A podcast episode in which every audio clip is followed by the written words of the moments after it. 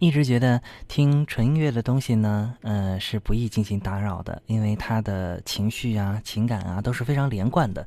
当中只要有那么一点点没有听清楚啊，有可能就会破坏你对于这首作品的感觉。刚刚我们听到的这一段来自非常知名的这个电影，叫做《辛德勒名单》当中的主题曲，这是来自斯蒂芬·斯皮尔伯格非常知名的一部作品。啊，也被称为是旷世杰作吧。电影也是真实的再现了德国企业家奥斯卡·辛德勒在第二次世界大战期间保护一千两百多名犹太人免受法西斯杀害的历史过程。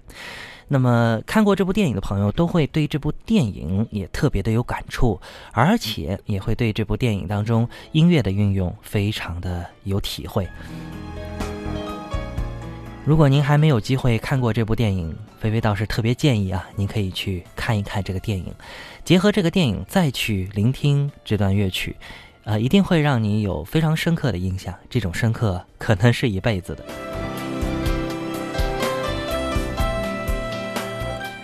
而且呢，呃，这个作品在创作的时候呢。啊，也是作者啊，约翰威廉姆斯，哎，和斯皮尔伯格呢，在多次沟通之后，去深切的领会、体会啊，这位呃伟人啊，应该说他在整个事历史事件当中，他的心情和状态等等之后，呃，才创作出了这一段非常凄美的音乐。